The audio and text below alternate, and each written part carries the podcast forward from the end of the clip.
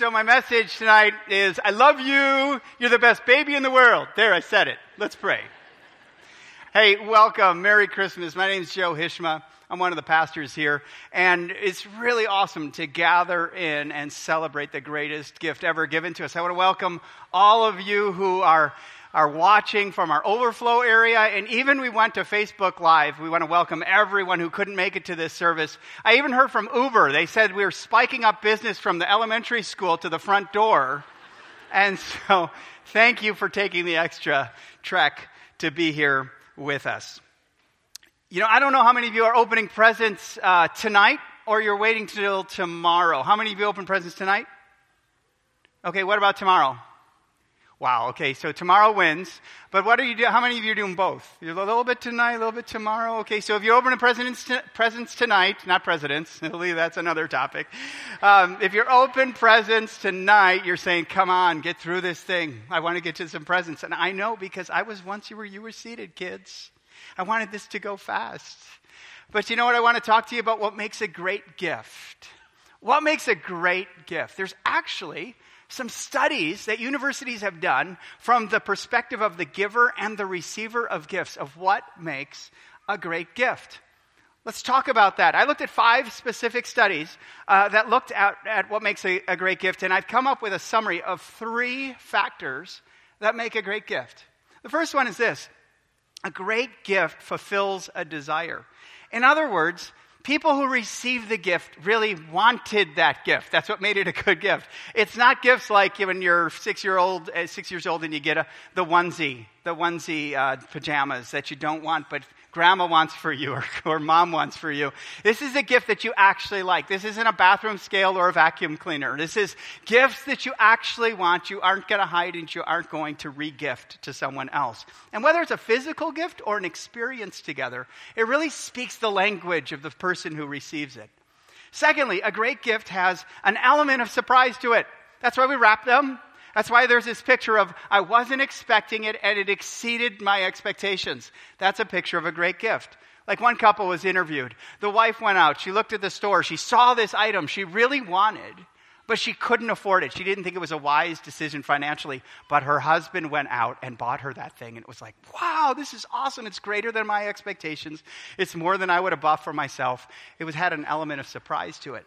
And the final thing is that a great gift is thoughtful. And here's what we mean by that it means that whenever you see this gift, it reminds you that that person loved you, that that person was thoughtful about you. It, it was meaningful because of that. Like, this is a gift I got when my middle son Jack was four years old. And you know? This is one of the most priceless gifts. It, it has a picture of me. See that?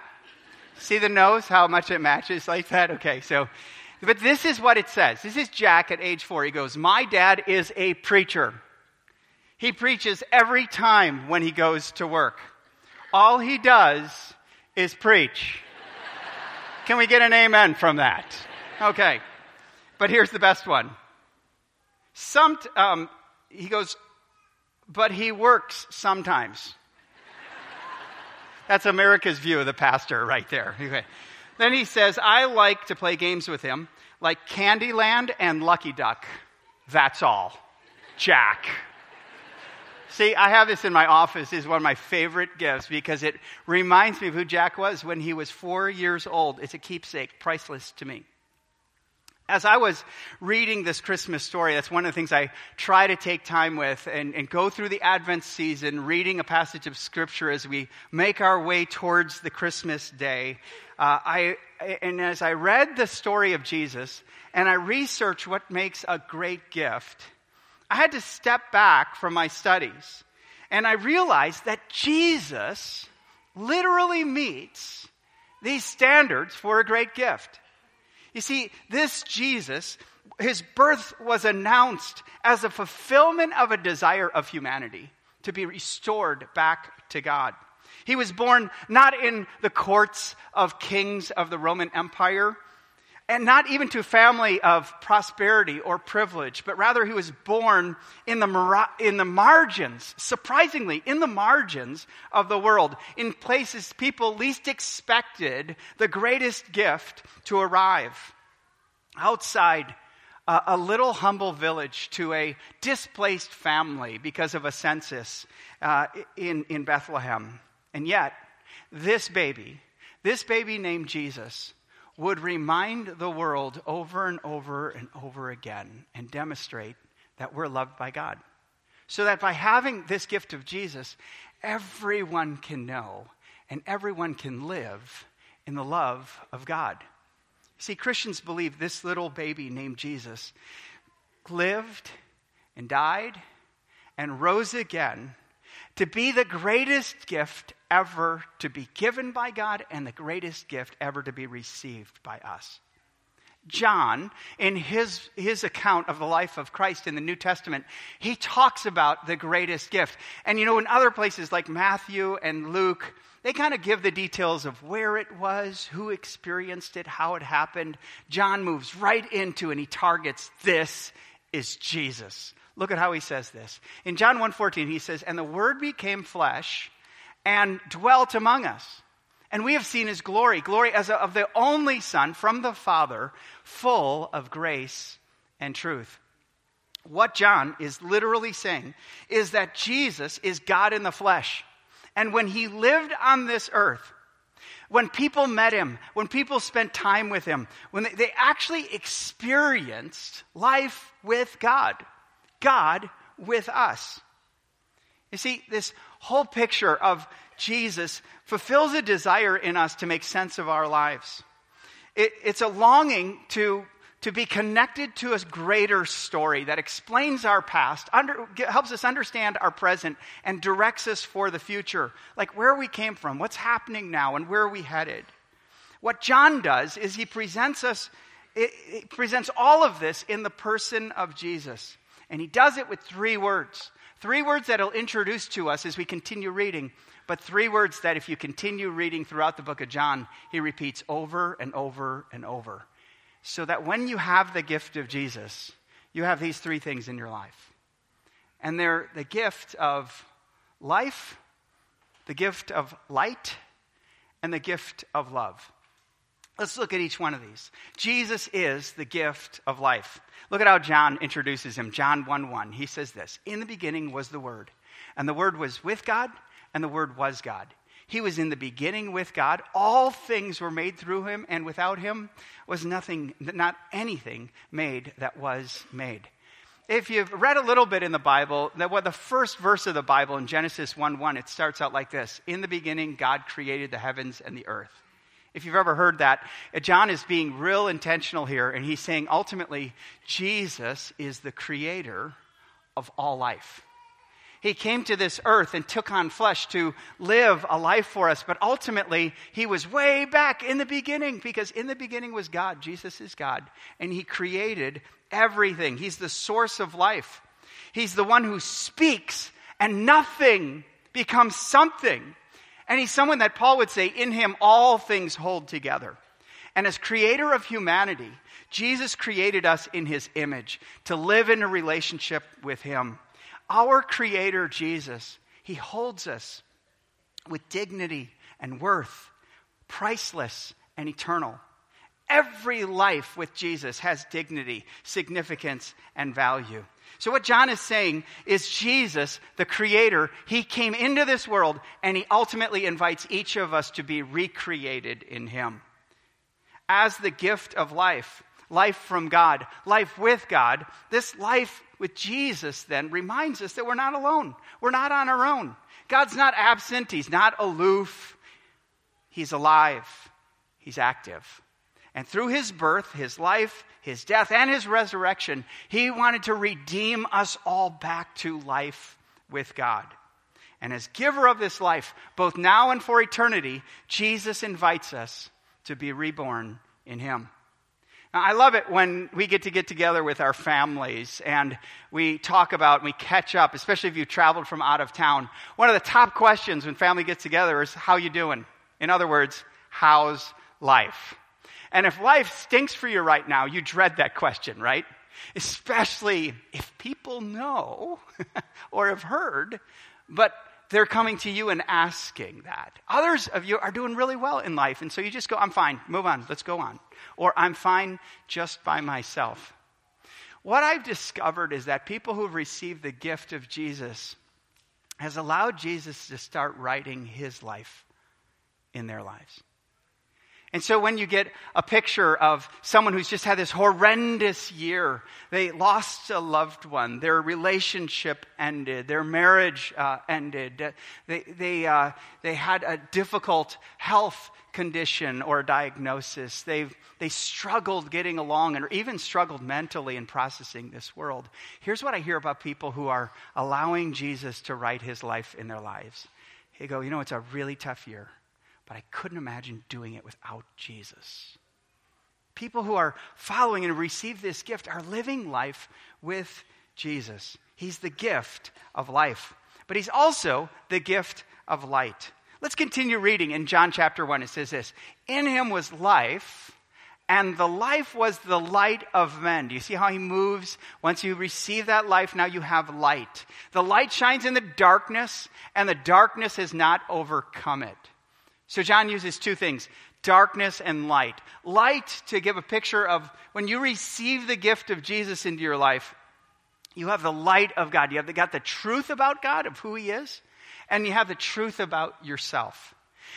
The other word he uses is darkness. That means a life without God, without the gift of Jesus, a life on your own. But darkness is also used to describe the broken condition of the world we see darkness all around us. We see darkness in words like evil and hatred and anger, rejection, injustice, greed, violence, abuse, pride, selfishness. And those are just a few words. I'll move on because it's Christmas Eve, okay? And we don't have to travel far before we observe the darkness in the world. It's easy to see out there. It's easy to see in other people, especially when they offend us. I think what makes darkness difficult to see is when it's in you. Because I've struggled that. I've struggled with seeing the darkness in me. But it's a hard reality to ignore. I live with this reality every day, especially when I try to be a person of light.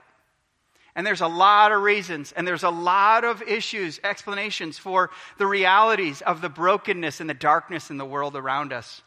There's also a ton of solutions that people offer to bring light to darkness. Some see solutions offered in a political party or progress or prosperity. And although some things have come into the light because of that, it can't resolve the personal issue of darkness that we all have within ourselves. John says the true light which came into the world gives light to everyone. He was in the world and the world was made through him, yet the world did not know him. This literally means that although Jesus came into this world to bring light, people actually loved darkness rather than light. And see, when you follow Jesus, he doesn't just call you away from darkness, he always leads you into the light. I hear this from a lot of Christians who live the life and the light of Jesus. They go, you know, I was living in darkness for so much. I was, I was unaware of God. I was unaware of my condition. And then the light came on. And I realized there's nothing I could do to save myself. I can't be good enough. I understood that. But I understand that by coming into the light, I realized Jesus is the one who can save me. I can't save myself, but I need to just trust in Him. Jesus is always going to call us out of hiding from the dark because He's the gift of light, He's the truth. And He invites us to come out of the darkness and to live in His light. That's the very target of the light of God, our lives that we would find and follow him out of the darkness into his glorious light, awakened, aware, alive in the truth of who he is and who we can be in him. So, John describes Jesus as the gift of life, the gift of light, and then finally the gift of love. Here's how he does it. Follow along with me. He says, came, He came to his own, but to his own people did not receive him. But to all who did receive him, who believed in his name, he gave the right to become children of God. See, many of us think that the opposite of love is hate, but actually, the opposite of love is rejection. If you think with me, some of our greatest hurts, some of our greatest wounds with this whole concept of trying to love someone is when they reject it, when they resist it, when they turn away from us and walk. And it says here that when Jesus came to the world, it says he came to his own, and his own people rejected him, or they did not receive him. But he continued to love. See, that's God's relentless, never give up kind of love for us. That Jesus, even when the world didn't want him, he chose to come to this world. You see, Jesus is love. He loves us not because of anything we've done or will do, but simply because he is loving. Love is who he is. And Jesus is always going to call us into his love, away from self love and into selfless love. As the life and the light and the love of God in Jesus comes into our lives, it comes in simply by receiving it. It's not earned, it's not deserved, it's received. It's the greatest gift. Now, I remember receiving Jesus into my life when I was a young child. I was probably around Jack's age when I first heard about Jesus and understood it and made a decision to trust Him, to trust Him with my life and begin to follow Him. And as a little kid, I just had a, the most simple childlike faith, and it was this God, I can't save myself. But Jesus, you lived for me, you died for me, you rose again for me. That's what I need. And I put my faith and trust in Him. But as I continued to grow up, I tried to integrate faith into my life.